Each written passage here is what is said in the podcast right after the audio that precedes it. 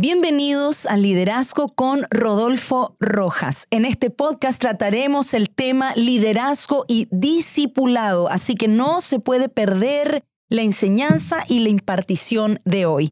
Le queremos recordar a toda la comunidad que nos sigue que no olvide de comentar cada podcast. Queremos saber que le estamos bendiciendo, que le estamos dejando herramientas en sus manos. También queremos que comparta el enlace, este podcast todas las personas que hayan comentado todos los podcasts y hayan compartido todos los podcasts apenas lleguemos a los 10.000 suscriptores, entonces escogeremos a tres personas a quienes les vamos a obsequiar en la trilogía del liderazgo, que son tres libros que son El despertar de los valientes, Levántate y resplandece y Generación de Conquista. No deje de interactuar con nosotros a través de nuestras redes sociales. Así que con ustedes tenemos a Rodolfo Rojas. ¿Cómo está usted? Muchas gracias, muy bien Leslie. Siempre un agrado compartir contigo, poder tener este tiempo de ministración. Así que feliz de estar nuevamente contigo y con toda la gente que nos sigue en YouTube y en todas las diferentes plataformas en redes sociales. Sí, tenemos muchas personas que nos están escribiendo Gracias a todos por ese contacto, por escribirnos, estamos felices. Tenemos a la pastora María Alejandra González desde Venezuela. Dice, desde Venezuela somos los pastores Salazar. Hoy comenzamos discipulado de liderazgo solo con el equipo de líderes de la iglesia, con los podcasts de usted, pastor. Gracias por bendecirnos. Le enviamos un fuerte abrazo. Un saludo entonces para Venezuela.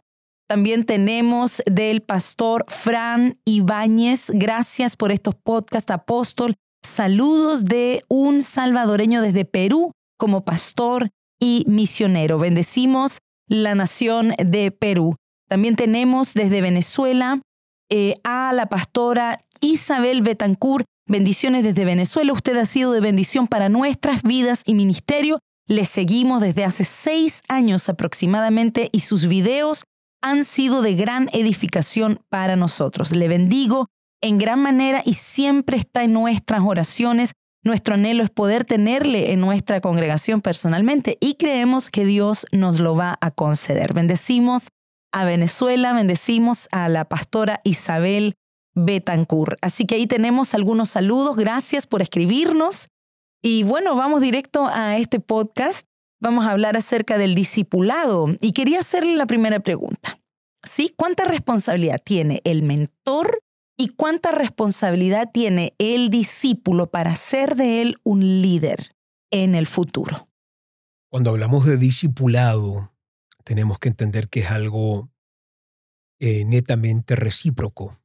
Es decir, es un arte de poder impartir pero también hay una gran responsabilidad en saber recibir.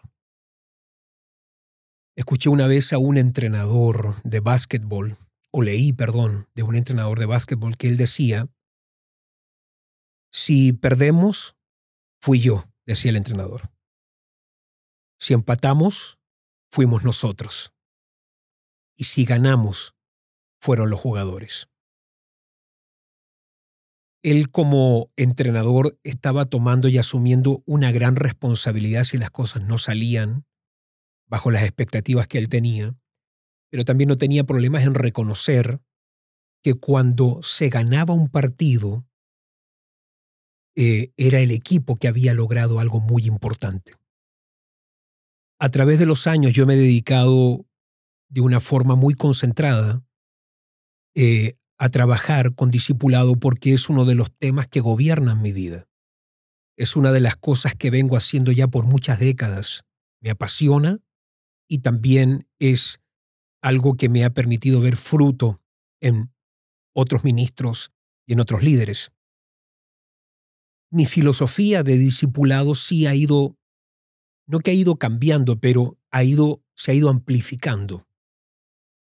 Creo que yo en los comienzos pensaba que el éxito de hacer de un discípulo un líder era netamente del líder que estaba dirigiendo, impartiendo y enseñando. Hoy, como te digo yo, como toda luz que a veces se amplifica y te da mayor conocimiento, entiendo que hay una gran responsabilidad en el líder, pero hay una mayor responsabilidad en el receptor. De manera que si tú tienes un líder que tiene un gran conocimiento, gran experiencia, gran revelación, pero el receptor, el discípulo, no tiene la disposición, por muy bueno que sea el líder de ese discípulo, tú no puedes levantar alguien insigne, sobresaliente que marque una diferencia. De hecho, tú lo puedes ver con Jesús.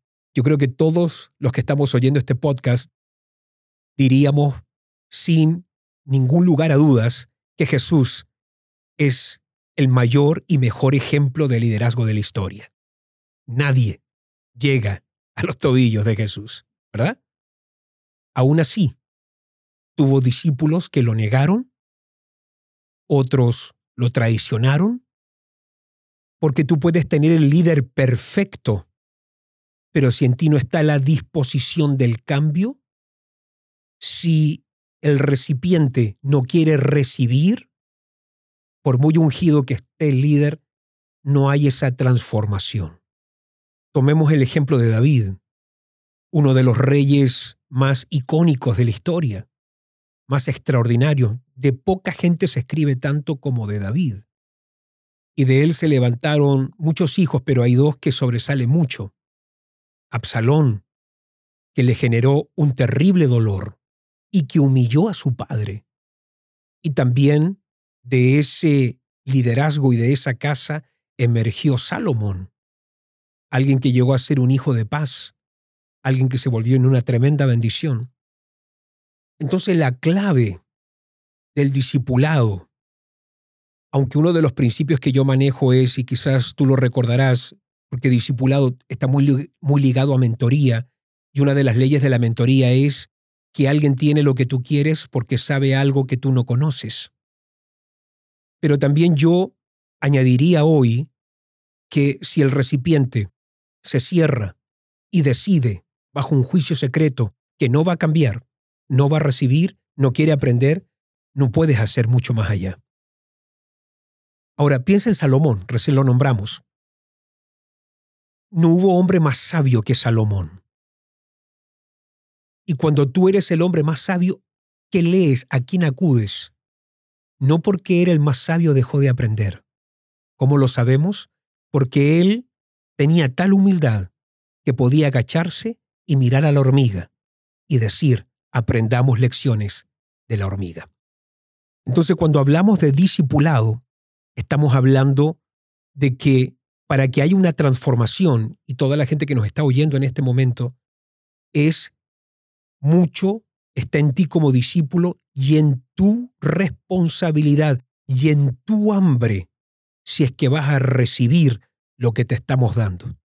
Así que eso sería una de las cosas que yo diría a todo hombre, mujer, joven que nos está escuchando.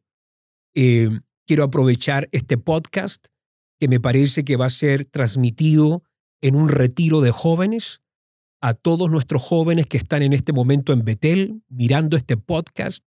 Eh, creo que cada uno de ustedes es un líder potencial, es un líder extraordinario y quiero que sepan que yo como su pastor les amo, creo en ustedes, en cada joven, cada muchacho, cada chica y estoy expectante de ver qué es lo que Dios va a hacer con ustedes en esta próxima temporada y en esta próxima década. Pero decirle también a todos los jóvenes que hoy están en un retiro que sé que va a ser y está siendo sobrenatural y sumamente poderoso en estos días lo que van a vivir, quiero decirles a todos ustedes que si ustedes van a pasar de ser discípulos a ser líderes, agentes de cambio, ustedes tienen que estar abiertos a recibir, a recibir la palabra con el corazón correcto, a recibir reprensión con el corazón correcto, a recibir corrección. Entonces, mucho del éxito radica exactamente no solamente en el que imparte, sino en el que recibe. ¿Qué experiencias ha tenido de primera mano con discípulos, ya sea que le han marcado y que han sobresalido? A ver, también quiero tocar este punto antes de abordar allí. Creo que si hay algo en el discipulado que acelera mucho las cosas, es el discípulo que ya maneja una revelación propia. Por mucho que yo enseñe a alguien, ministre a alguien, equipe a alguien, si la persona no maneja ciertas revelaciones personales, todo se hace un poco más lento. Entonces, para mí es muy importante que el discípulo maneje muchas veces revelación en áreas que sean mayor a las que tiene el maestro, o el pastor, o el líder. Alguien se preguntará cómo el discípulo puede tener revelación en algunas áreas más que su líder. Claro que sí.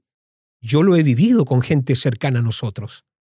He visto líderes que me han marcado a mí por su actitud.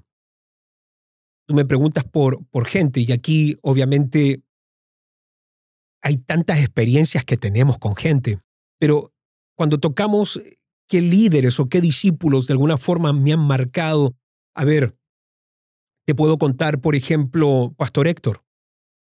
Pastor Héctor Alarcón, de acá de IMC Estocolmo, alguien que Dios le habla a él y le dice, te voy a poner al lado de un hombre. cuando él es salvo, él fue salvo aquí en IMC, Dios lo trajo a este ministerio, pero una de las primeras cosas que él tuvo una experiencia con Dios es cuando Dios le habla a él que lo va a poner al lado mío para que me sirva a mí y para que esté a mi disposición en todo lo que yo necesite.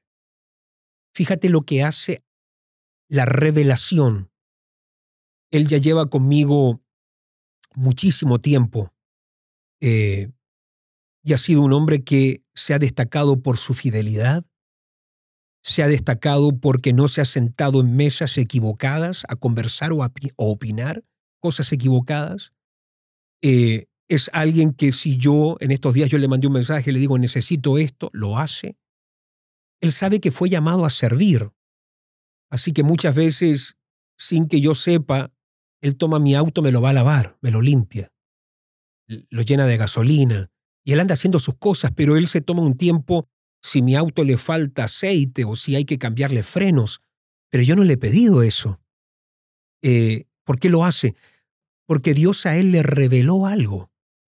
Y fíjate, cuando hay una revelación, aunque tú no enseñes, Dios por haberle revelado algo al discípulo, se vuelve en alguien que termina siendo una tremenda bendición. Ahora, tú puedes hablarle a alguien aprende a servir, sirve, sirve, sirve, sirve. Pero si la persona no está abierta como discípulo a recibir esa revelación, por mucho que tú le hables, si Dios no lo revela, y para que Dios revele tiene que haber un corazón dispuesto, si Dios no lo revela, no hay cambio. Entonces, eh, meditaba en estos días porque a veces le mando mensajes, necesito que se vaya a hacer esto, que se vaya a hacer esto, y a través de todos los años siempre ha habido un amén, yo voy, cuente conmigo, yo lo hago. Eh, me preguntas por gente que me ha marcado. Te puedo contar, eh, a ver, se me viene a mente el pastor David García que pastorea en Kolstad. Eh, alguien que se le reveló un corazón muy especial de ser un hijo espiritual y cómo él siempre, en todo lugar, en cada momento que nos vemos, nos encontramos, me pregunta si hay algo que yo he visto en él que debe cambiar, que debo mejorar. Él predica, inmediatamente me, pide hablar aparte, que debo hacer diferente. Él me pregunta, ¿hay algo que ve mi matrimonio que yo debo cambiar?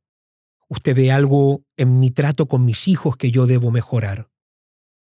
Eh, alguien que tiene, no sé si es una revelación de esto, yo no le ando pidiendo a él todo el tiempo, pero como que él tiene un corazón tan único y anda buscando en todo tiempo la corrección y me dice, por favor, ayúdame porque quiero ser mejor. Y, a veces lo he tenido que hablar cosas. Eh, recuerdo que durante el verano nos sentamos y, y lo tomé aparte y le dije, mira, yo quisiera que cambies aquí, cambia esto, mejora esto. Y siempre el corazón de él, agradecido, nunca se ha dolido, nunca me ha puesto una mirada equivocada. Él de hecho me dice, papá, a mí cada vez que me ve, eh, y tiene un corazón tan hermoso. Eh, y yo digo, ¿cómo alguien después de que yo digo esto y esto puede amar con ese corazón y expresar tanta gratitud? Volvemos al punto. cuando Dios ha revelado algo, eh, ese líder, aunque a lo mejor tú no le has enseñado ciertas cosas, sobresalen. Bueno, me empiezan a venir muchos ejemplos. A ver, toco este para finalizar, porque si no, no nos va a dar todo el podcast. A ver, pienso en algo que viví ahora hace poco con el pastor Francisco Orellana de, de, Chile, de Concepción, Chile. Porque yo digo, si Dios nos revela esto, no se puede. Eh, él sabía que yo iba a ir a ministrar a Estados Unidos, iba a estar unas semanas, y él me dijo, deme la honra o el privilegio de ir a servirlo a usted esas semanas. No quiero que esté solo, porque iba a estar solo varias semanas en Estados Unidos. No quiero que esté solo y quiero ir a servirlo. No quiero que usted me pague nada. Yo voy a pagar mi pasaje, yo llevo para mi estadía, solo deme la honra de estar con usted esos, días y poder servirlo. Bueno, el vino estuvo conmigo, fue una gran bendición. Eh, pero hubo algo que me llamó mucho la atención. Estamos ministrando, de hecho, él andaba ocupado en, en todos los detalles míos durante el viaje y, y cuando llegábamos a las iglesias, la gente obviamente lo vio, sabían que era un pastor, yo lo presentaba como uno de nuestros pastores. Y un día en un cierto lugar donde me tocaba ministrar, se me acercaron a mí unos pastores y me dijeron, sabemos que él es pastor, que está bajo su cobertura, él es un discípulo suyo. Nos gustaría que este domingo, ya que usted va a estar predicando acá, le queríamos preguntar si él puede ir a predicar a nuestra iglesia. Y yo eh, para mí, que soy alguien que me gusta que nuestros discípulos se desarrollen, yo le dije, claro que sí, qué bendición. Así que mi respuesta inmediata fue, sí, claro, cuenten con él, él vino a servir. Así que se acercaron a él y le dijeron, queremos que vaya a predicar a nuestra iglesia este domingo. Y él inmediatamente, y esto es lo que a mí me llamó la atención, porque yo no lo había visto, yo no lo había visto. Inmediatamente él me dijo a mí, mire, me invitaron estos pastores, me dicen que ya hablaron con usted. Sí, le dije yo, quieren que vayas este domingo y todo eso. Y me dice él, eh, pero yo no vine a predicar, yo vine a servir. Y yo no he recibido de Dios que tengo que ir. Si usted me envía, yo voy. Pero yo quiero dejarle claro que yo no he recibido que tengo que venir a este viaje a hacer nada, solamente servirle a usted. Así que por favor, deme la honra seguirlo sirviendo a usted, porque no me quiero apartar de usted ninguno de estos días. Y no quiero que usted esté predicando acá y yo en otro lado. Y eso me impactó, porque no lo había visto yo. Pero mira lo que hace cuando alguien tiene revelación. Estos ministros encontraron hasta muy hermosa la actitud de él y decidieron darle una ofrenda a él, aunque no iba a ir a predicar, le dijeron, bueno, wow, qué revelación tiene, le dieron una ofrenda. Pero él dijo, ni aún esa ofrenda la quiero tomar. Y tomó esa ofrenda, me dijo, a mí, ¿qué debo hacer?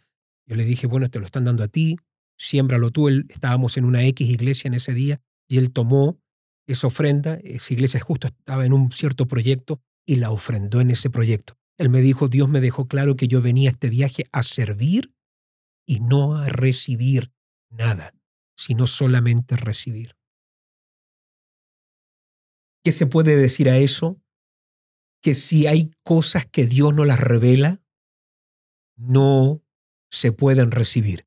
Y es aquí donde hay uno de los versos que para mí me ha impactado extraordinariamente. Casi siempre nosotros de Juan capítulo 3 extraemos solamente el verso 16, pero hay un verso en Juan capítulo 3 poderoso, donde Juan el Bautista dice, no puede el hombre recibir nada si no le es dado de arriba. Y creo que cuando hablamos justamente de discipulado, creo, porque a veces enfocamos como todo eh, la atención que es el líder que tiene que dar y formar y producir. No, a toda la gente que nos está escuchando, tú como discípulo eres muy, pero muy, muy responsable de que el potencial que hay en ti se manifieste y que el propósito y el llamado que Dios puso en ti se pueda evidenciar. Entonces, cuando yo veo hoy líderes como tú, por ejemplo, tenemos pastores hoy que sobresalen en IMC. ¿Soy yo el que hizo eso? Dios puede que me haya usado a mí, Pero yo no puedo negar, Leslie, que tú tienes tu propia revelación. No puedo negar que los pastores que acabo de nombrar, cada uno tiene su propia revelación que los hace distinguir, sobresalir y llamar la atención. Entonces, eh, yo creo que ha sido una de las cosas que a mí me ha llamado mucho la atención de cómo la clave es el discípulo. Claro, uno puede guiar al discípulo, pero finalmente el discípulo es el que se tiene que dejar llevar. Mira, interesante lo que Jesús le dice a Pedro. Pedro ha negado a Jesús, eh, Pedro tuvo unos días muy tristes, terribles por, por haber negado al Maestro. Jesús muere, resucita, se les aparece a la orilla de la playa en una fogata, los está esperando con pescado ya afuera. Y Jesús le pregunta si lo ama. Conocemos la historia, Pedro me amas, Pedro me amas, sí Señor, yo te amo. Y Jesús le dice algo a Pedro, le dice, cuando tú eras joven, tú te ceñías, tú te apretabas tu, tu ropa, tus vestiduras, tú te ceñías y tú ibas donde tú querías. Mas cuando seas viejo, te, cuando seas maduro, esta es la clave del discipulado, cuando ya seas viejo, cuando ya alcances madurez, ya no te vistes más tú. Te va a ceñir otro y te va a llevar donde tú no quieras. Y esa es la clave de ser discípulo, dejarme llevar a lo que yo no me gusta, no quiero. En estos días estábamos hablando con eh, una discípula, íbamos eh, camino a un lugar, iba Leila, iba yo, eh, iba un discípulo, también iba una discípula que hemos estado formando que se llama Allison. Y Allison nos decía, quiero servirles todo el tiempo. Pero yo le decía, no, llega un momento donde tú ya no vas a poder acompañarnos en todo. Llega un momento donde nos toca a nosotros hacer ciertas cosas y tú vas a traer reposo y descanso quedándote en Estocolmo. Yo sé que a lo mejor tú en tu corazón no quieres, a lo mejor no andas buscando pastorear, no andas buscando nada por el estilo, pero si un día tú nos quieres dar reposo, ya no se trata de lo que tú sientas que quieres hacer por nosotros, sino de lo que nosotros te vamos a enviar a ti a hacer. Y aunque yo sé y sabemos con Leila que eso no es lo que a lo mejor ella quisiera escuchar, quisiera quizás oír de que ella con su esposo va a ir con nosotros a todas partes, nos van a servir todo el tiempo, hay un momento donde todo cambia.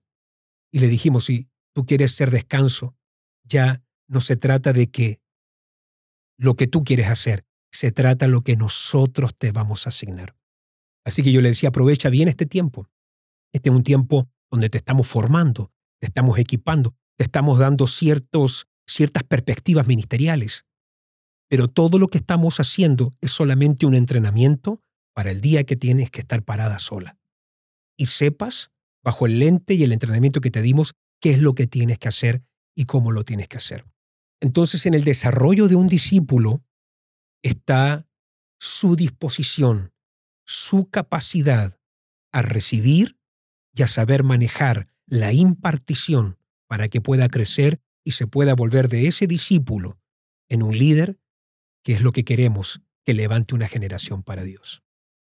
Pienso en muchas personas que nos están escuchando en estos momentos. Hay muchos eh, oyentes que quizá son relativamente nuevos. Mm gente que no necesariamente es un líder o que no sabe cómo yo puedo aspirar a ser un discípulo, cómo yo recibo esa revelación. Puedo, como en mi mente, hasta escuchar esas preguntas, pero cómo yo puedo tener esa revelación, cómo yo sé que la tengo. No mm. sé si me explico, pero este, puedo escuchar esa, esas personas que a lo mejor no, llevan mucho tiempo. ¿Qué le diría usted a esas personas? Em, Tú te refieres a una revelación en qué cosa específicamente? Porque usted decía, eh, usted hablaba de que un discípulo, para que pueda recibir y pueda desarrollar, necesita revelación. Sí. ¿Cómo uno puede tener esa revelación? entiendo. Eh, nadie puede tener revelación sin una relación íntima con el Espíritu Santo. Cada vez que tú veas, Leslie, tus discípulas o en pastores que manejan una revelación, es porque han tenido un momento de intimidad con el Espíritu, donde algo se les reveló, les cambió el corazón, la perspectiva y les cambió su forma de vivir. Cuando tú me preguntas cómo alguien puede recibir esa revelación, por la disposición. Y la disposición no se ve en el rostro. La disposición es algo netamente, totalmente del corazón. Todos decimos, mira, tú puedes estar enseñando la palabra y la gente mover la cabeza, sí, otros decir amén. Eso no significa que hay, que, que hay disposición. La disposición es algo muy profundo. Y cuando tú ves personas que tú les vives enseñando algo y no lo reciben, es porque uno se deja engañar por el rostro que hay disposición, pero a lo mejor no lo hay en el corazón. Por eso dice el libro de Isaías capítulo 1, si quisiereis, si quisiereis, comeréis el bien de la tierra. Cuando está el querer, se desata el poder. Si tú quieres, tú puedes. Y a veces las personas en el fondo, al fijarse en el precio de que lo que va a costar esto, a lo mejor dicen es bonito, pero no, mejor no me meto tan allá o no, no quiero entrar en este nivel, no quiero tener que estar sirviendo a alguien cuando yo ando buscando fama. Eh, no, quiero tener que estar yo limpiando los zapatos de otro cuando yo ando buscando yo firmar autógrafos y yo ser eh, eh, la estrella y la gente dice, entonces no, prefiero no entrar en esos puntos, porque a veces hay revelaciones que van a traer a tu vida una pérdida personal, pero una ganancia para el reino. Y la pregunta que se tiene que hacer un discípulo, ¿estoy yo dispuesto a perder a nivel personal para que gane el reino de Dios? ¿Estoy yo dispuesto a eso? Fíjate, ¿estamos dispuestos a perder lo nuestro para que el reino avance? Si tú lo dices así delante de todos, amén, tú vas a escuchar un resonante amén. Solo Dios conoce el corazón. Pero volviendo a tu pregunta, yo creo que si alguien quiere revelación en alguna área, si hay una relación con el Espíritu, con la palabra de Dios, y hay una disposición, Dios siempre va a estar hablando y Dios siempre va a estar entregando estos destellos de luz que te van a dar mucha claridad para el curso y el rumbo que tienes que tomar en tu vida como en el ministerio. Wow, mm, gracias por su respuesta. Eh, usted hablaba de la disposición como una cualidad importante en la formación de un discípulo. ¿Qué cualidades más piensa usted que son claves para usted poder formar o para formar a un discípulo? Sí. Gracias por esa pregunta. Para mí, tú dices eso y se me viene a mente número uno, atención. Mm. Yo soy alguien que me fijo en la honra de un discípulo por la atención que me da. Yo quiero que en el momento que yo estoy hablando tenga tus cinco sentidos, si lo dijéramos así. No sé si literalmente, pero me refiero, quiero toda tu atención. Me duele mucho si yo estoy hablando contigo y yo soy solamente alguien que está a un lado y tú estás haciendo otra cosa. Si yo hablo, yo tengo que ser el enfoque de ese momento, porque cuando yo entreno a nuestra gente, yo les enseño a ellos que yo no hablo por hablar mucho. Todo mi hablar es porque algo quiero destacar, algo quiero enseñar. De hecho, Leila me dice, pero tienes que aprender a desarrollar sobremesa, tienes que relacionarte, no todo es entrenamiento, formación. Y, créeme que trabajo mucho eso de, compartir. Eh, me parece que el lunes estábamos almorzando todos los pastores, después del discipulado había venido la pastora Alejandra, pastora Verónica, nos fuimos a almorzar y tenemos un tiempo, pero como que se acaba ese momento y yo empiezo a enseñar de una. Y empiezo a ministrar de matrimonio, de hombría, de, de liderazgo. Entonces, cuando yo hablo, yo quiero que la persona a mí me preste atención porque atención es honra. Eh, si yo te voy a hablar a ti, tú vas a estar mirando tu teléfono, eso me duele. Fíjate Jesús, Jesús llega a la casa donde él tenía sus amigos, Betania. Lázaro, Marta y María. Eh, Marta se pone a hacer las camas, a cocinar y a servir. Y es loable. María, llegó Jesús, María soltó la escoba, dejó de hacer la cama. Jesús se sentó y ella se puso a los pies a mirarlo con una atención inquebrantable. Marta se molesta y dice, dile a mi hermana que me ayude, mira, yo trabajando para servirte, preparando la comida, preparando tu plato favorito, Jesús. Y él le dice, no, yo no voy a romper la atención de María por tus distracciones, porque cuando yo llego, le dice Jesús, yo soy tu atención. Cuando yo llego, dice Jesús, tú debes dejar de barrer, dejar de hacer cosas, porque ahora yo estoy acá. Eh, creo que por la falta de atención hay discípulos que no aprenden cosas.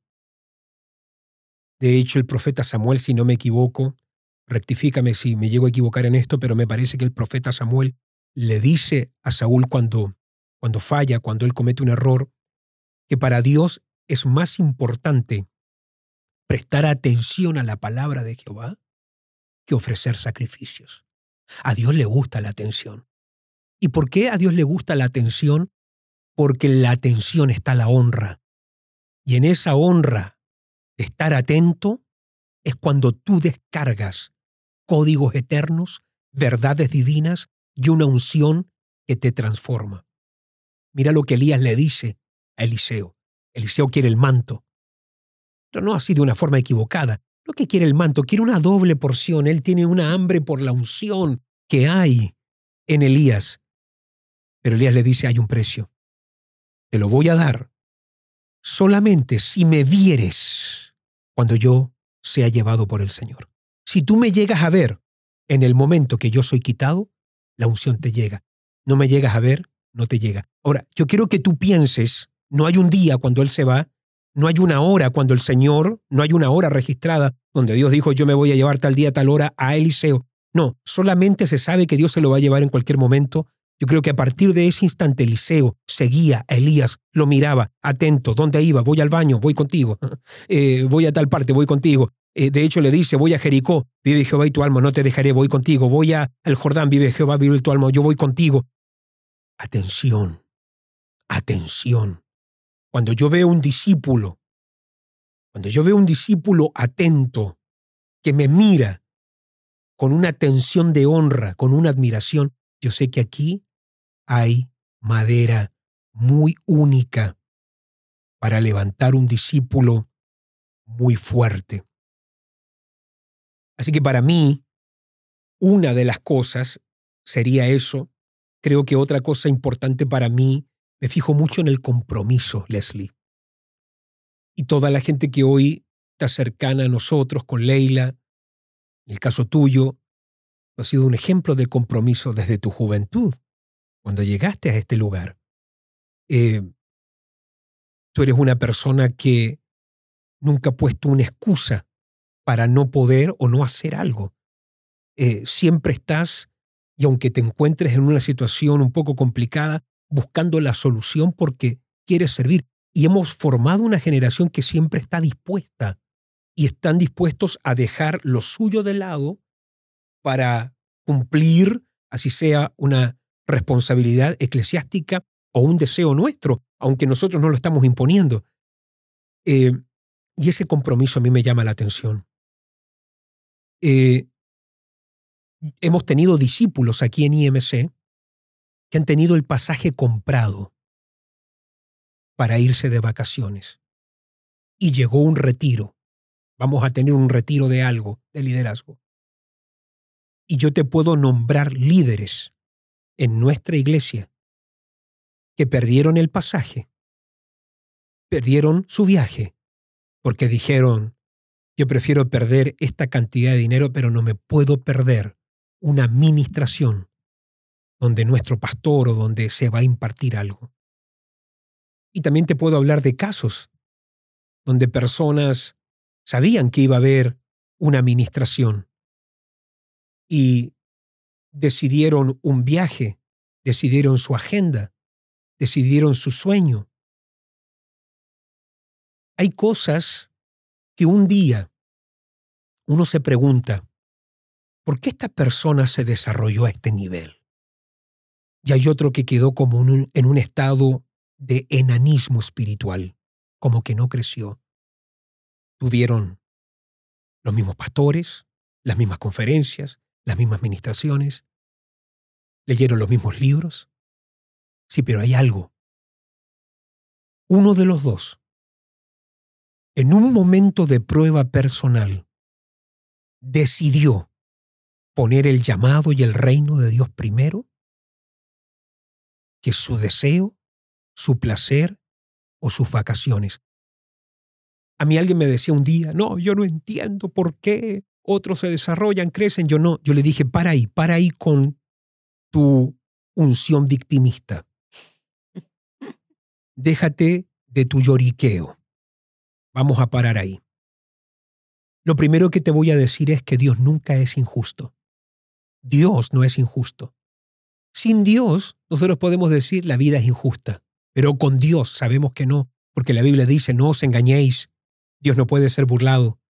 Todo lo que el hombre sembrare, eso segará. El que siembra para la carne, de la carne segará corrupción. El que ciega para el espíritu, del espíritu segará vida eterna. Es una ley eterna. Dios no es injusto.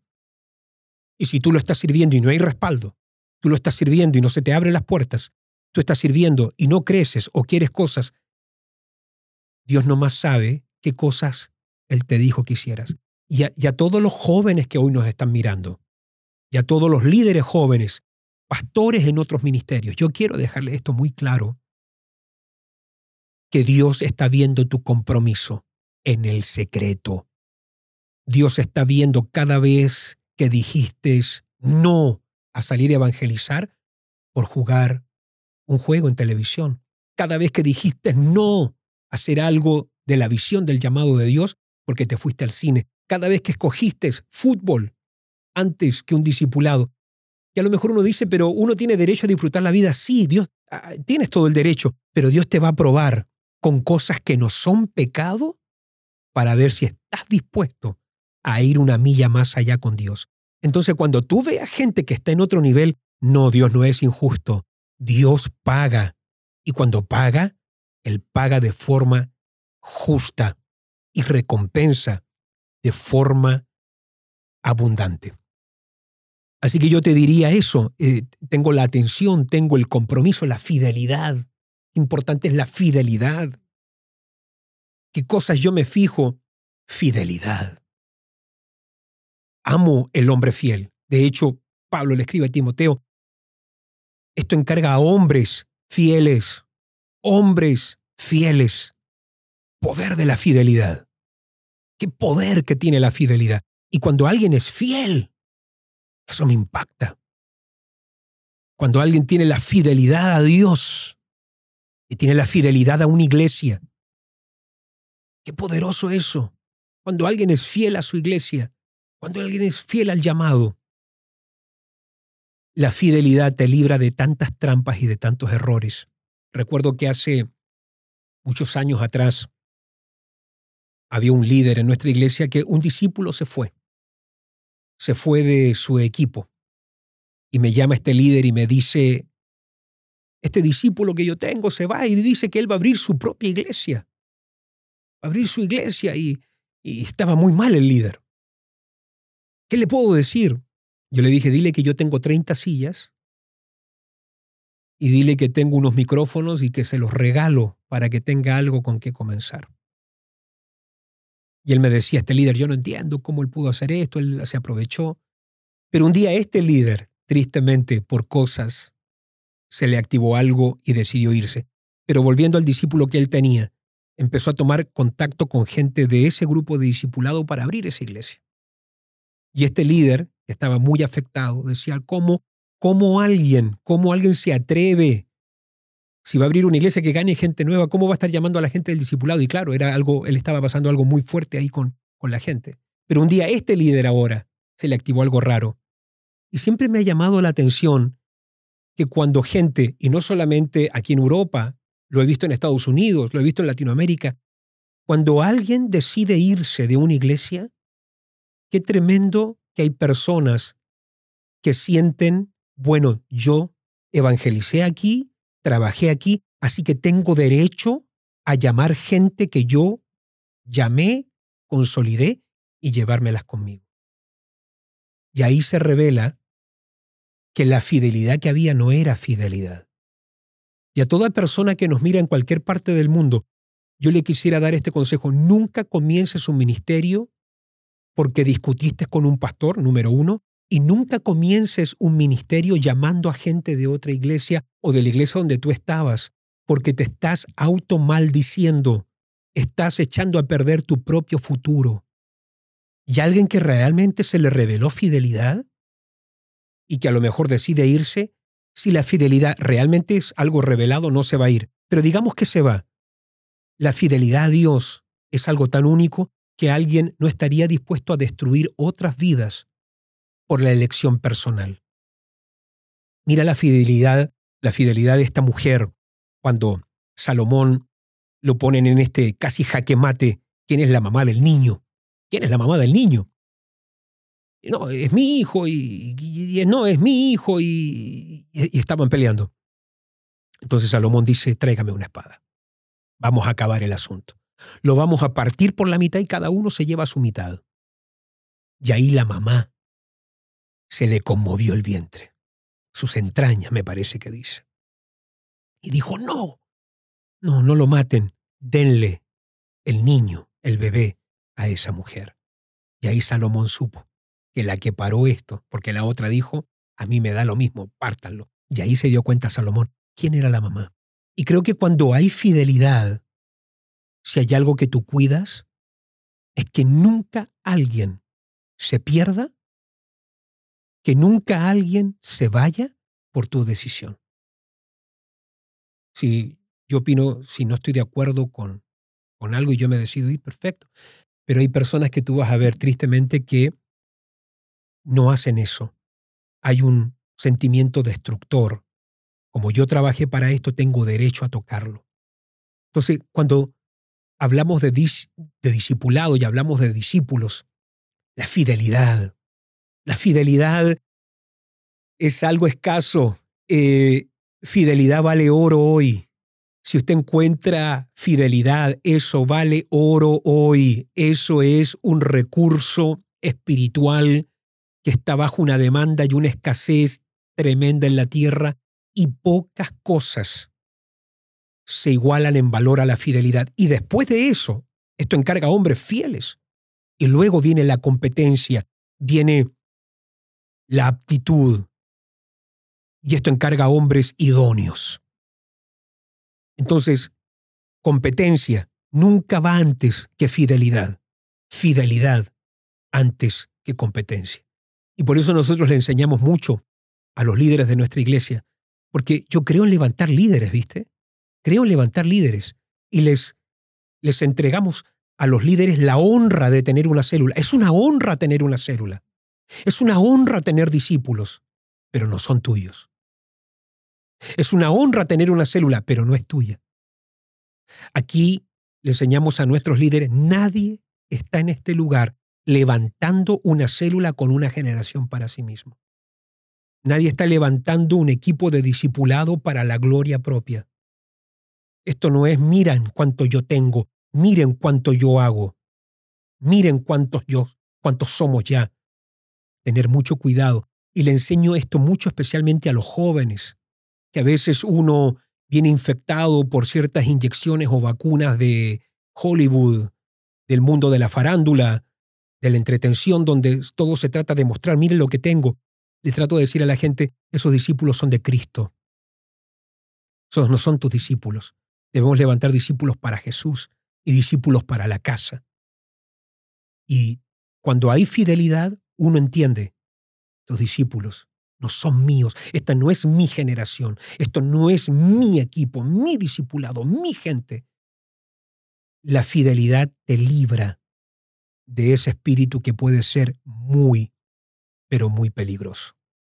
Entonces, tener cuidado con esas cosas. Eh, yo trato de ser muy práctico con toda la gente porque me gusta cuidar el corazón de las personas y pienso que uno tiene que estar en todo tiempo a la vigilancia del corazón propio, porque pueden emerger muchos sentimientos, emociones.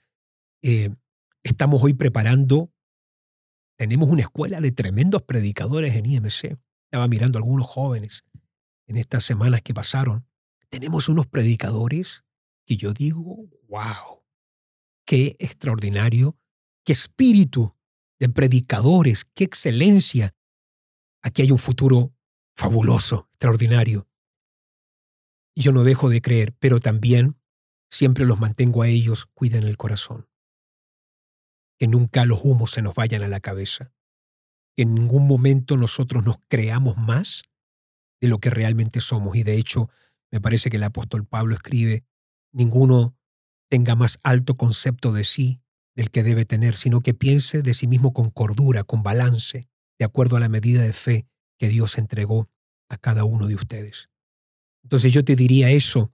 Y bueno, a ver, te diría muchísimas cosas más, pero creo que en este momento se me viene a la mente eso, eh, la atención, el compromiso, la fidelidad.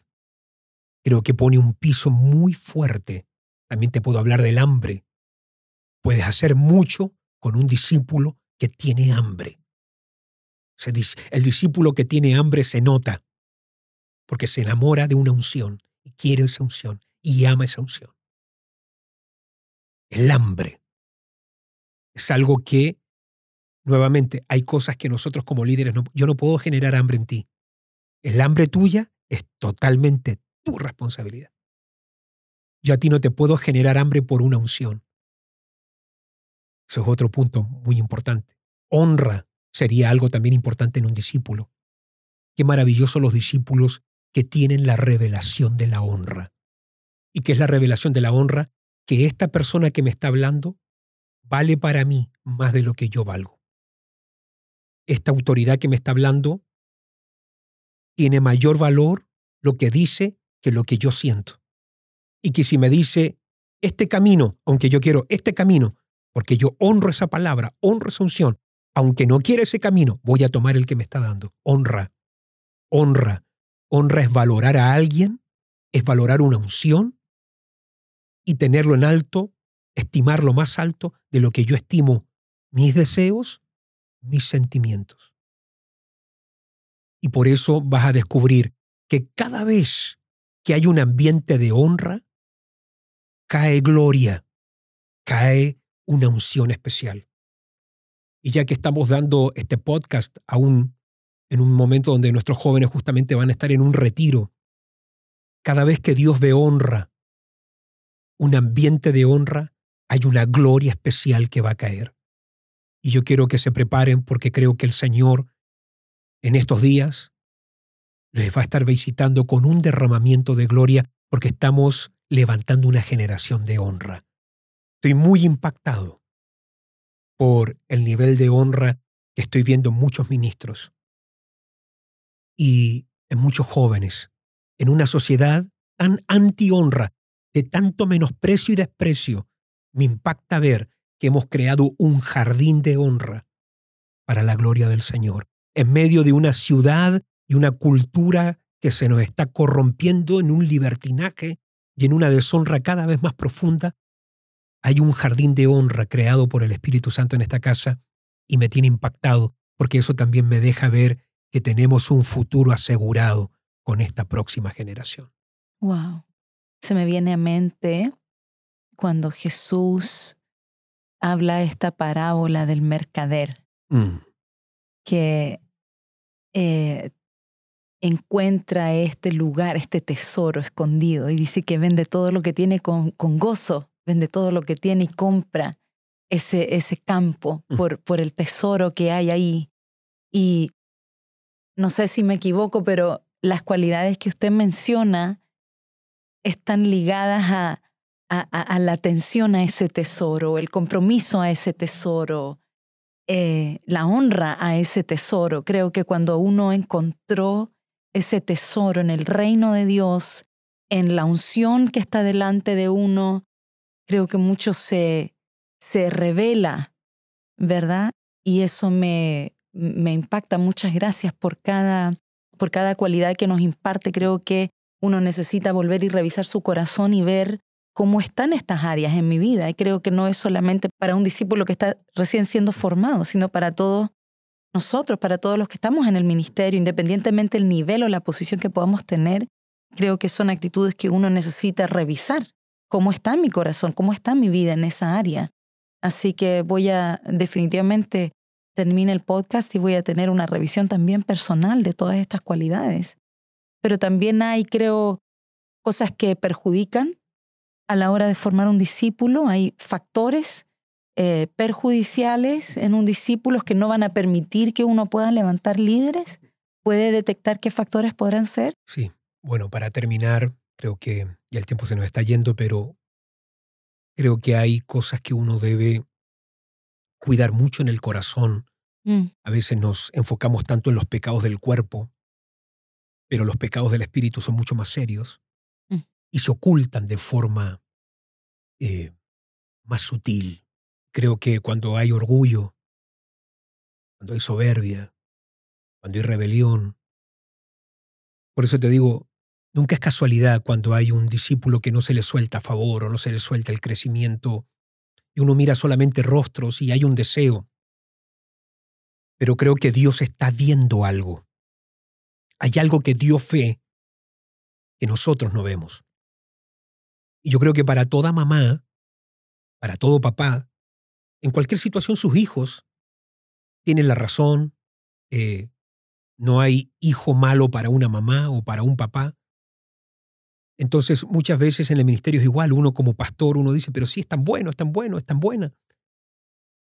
Pero Dios sabe cosas de ellos. Dios sabe cosas del secreto de ellas. Dios las conoce.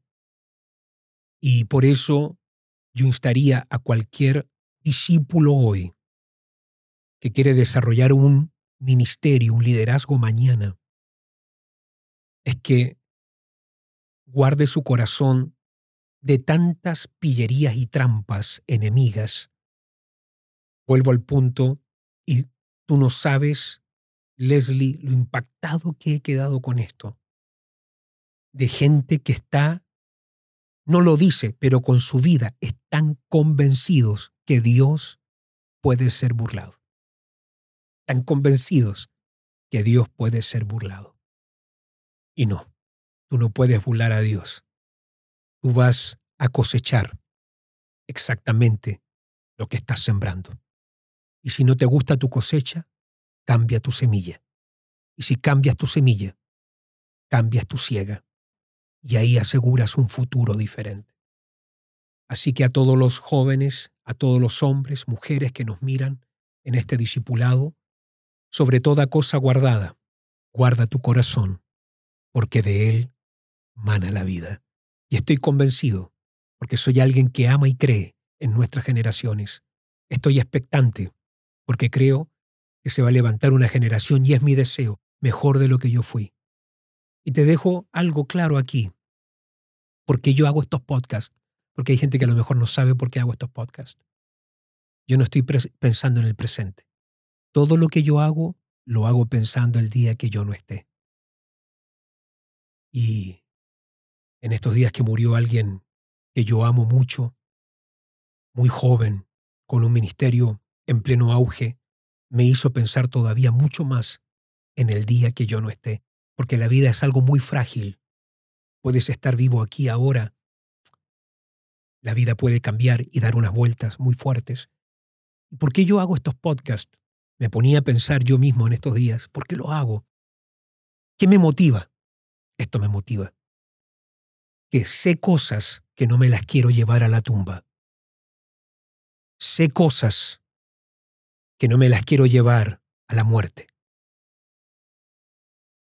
Que si algún día algo pasa, el día que ya llegue mi hora dada por Dios, que haya un material que yo siga hablando, enseñando. Y a lo mejor no es necesario que me pase algo.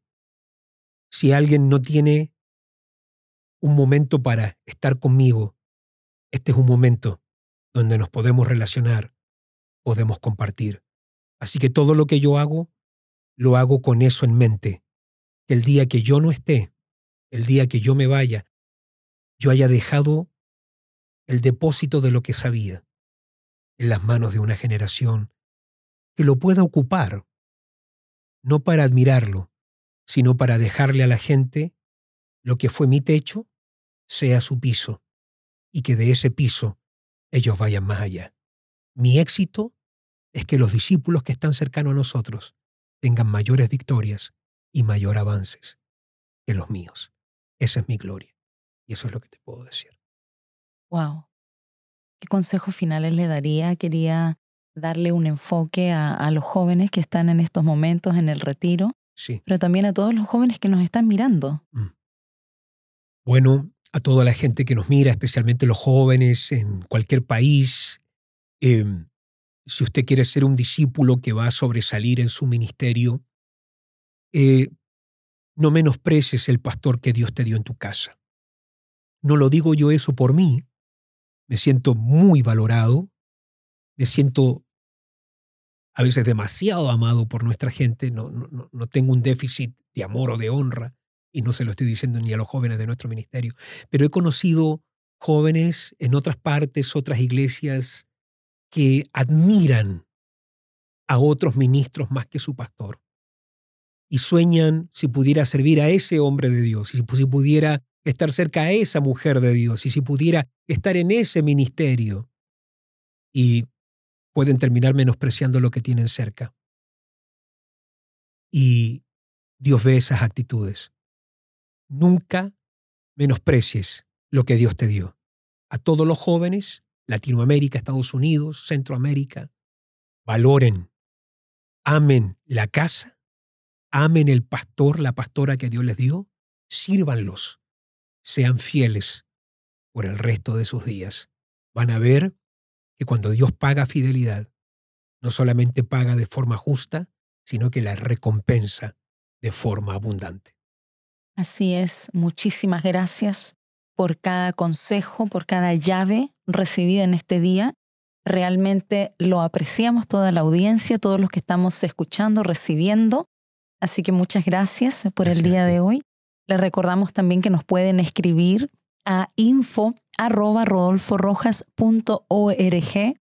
Queremos saber sus preguntas Queremos saber si estos temas le están edificando, algo que estoy convencida que sí lo están haciendo. A todos los jóvenes no olviden comentar, repartir estos temas y recuerda que el techo que estamos compartiendo acá va a ser el piso de cada uno de ustedes, así que no olviden interactuar con nosotros, estaremos felices de poder servirles y bueno, no te pierdas el próximo podcast Liderazgo con Rodolfo Rojas, un canal de donde extraerás una universidad de conocimiento y revelación para ser un líder insigne en este tercer milenio.